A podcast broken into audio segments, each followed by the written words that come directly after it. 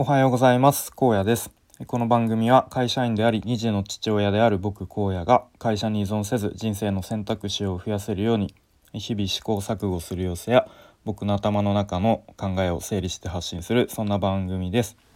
え今日のテーマはえ鉄佐野さんとの収録で言い忘れたことというテーマで話していきたいと思います。はい。え本題に入る前に一つお知らせをさせてください。先日僕がですね表紙デザインを、させやらせていただいた Kindle 本、タイトルがですね「子育てを終えるすべての母へ、卒母写真のすすめ」という本が、先日出版されました、え今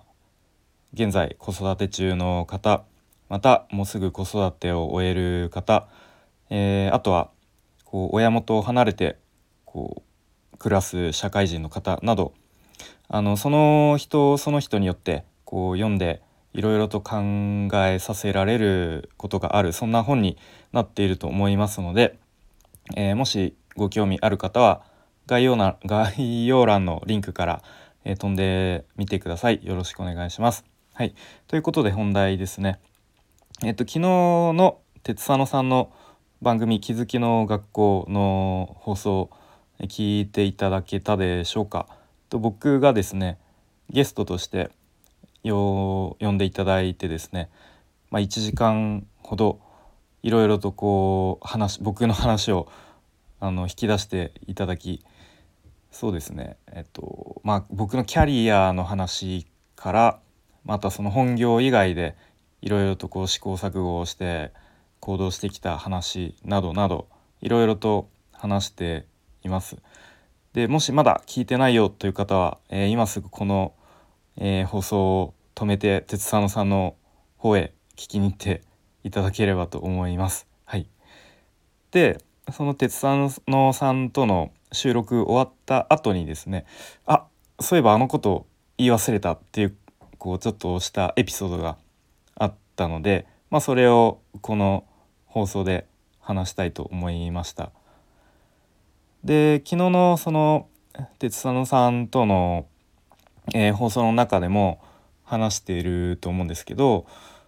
まあ、そのそもそもこうどうやってあの僕が鉄佐野さんを知ったのかっていう話なんですけど、まあ、本当にたまたまこう見つけたっていう感じなんですよね。で当時は、まあ、当時っていうか僕がスタイフ始めた始めてうんもう1年以上ですかね。うん。はもうなんか自分の配信だけ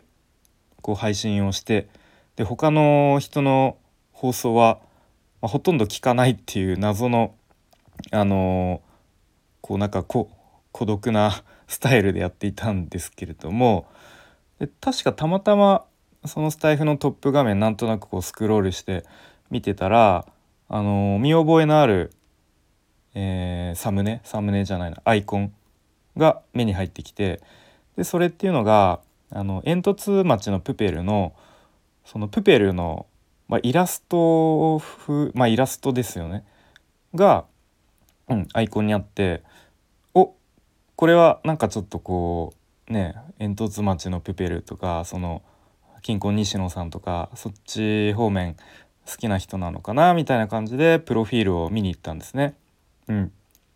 そしたらその、まあ、鉄佐野さんの番組名。当時はあのサラリーマン悩めるサラリーマンの処方箋っていう番組名でえ俺やんと思って まさに自分のためのこれは番組だと思って、うん、で実際聞いてみたらこうすごく勉強になりそうなことを話されていたのでもう即フォローしてでフォローするだけじゃなくでいろいろこうちょっとプロフィールになんとなくこう共通点みたいなものもあったので、まあ、なんかこうちょっと嬉しくなってですね僕がいきなりレターを送りつけるっていうことをやりまして、うん、でそこからこう鉄野さんも僕の配信を毎回のように聞いてくれてで毎回のように「いいね」をつけてくれるっていう、まあ、そんな感じでした。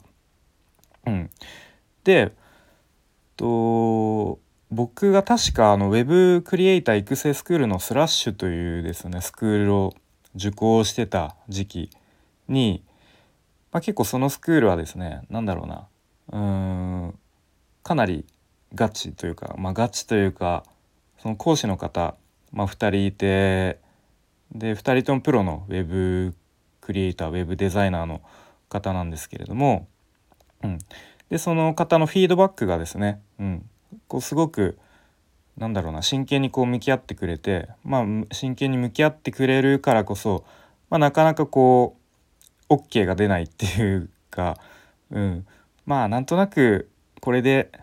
いいんじゃないですかみたいな感じは一切なくですねこう本当に、えー、真剣に向き合ってくれてで僕は、うん、そのフィードバックをなかなか OK もらえずに前に進めない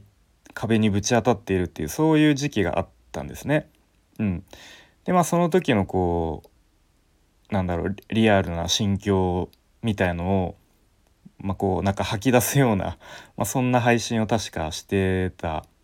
時にまあなんだろうそんな配信もう超個人的な話ですし他の人が聞いてもねなんかふーんというか知らんがなっていう感じに思われてもまあ仕方ないようなそんな、うん、超個人的な配信をしてたんですけれどもその時にですね鉄佐野さんが、うん、こんなコメントをくれたんですね。肩もみもみ1ミリでも前に進んでればいいと思うんですけどね。っていう確かそんなようなニュアンスのコメントをくれたのをなんか今でもすごく印象的に覚えていて。でそのコメントを読んだ時にああんかこんななんか超個人的な話配信でも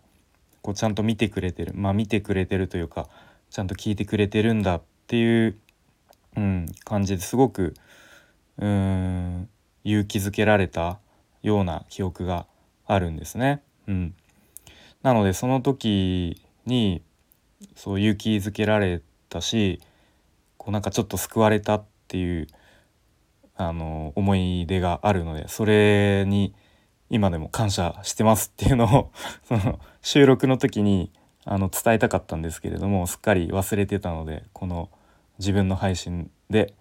えー、話したいと思いました。はい、うん、なんか僕自身もねそういう風に誰かがこうちょっとつまずいてたりとか前に進めない壁にぶち当たってるっていう時にうん、ちょっとでもこうね背中を押してあげられるようなそんな、えー、人間になりたいなと思いました。はいということで今日は、えー、鉄佐野さんとの収録で言い忘れたことっていう、まあ、鉄佐野さんへの感謝そのちょっとエピソードみたいなものを話してきました。はい、えー、それでは今日も最後までお聴きいただきありがとうございました。良い日曜日をお過ごしください。荒野でした。バイバーイ。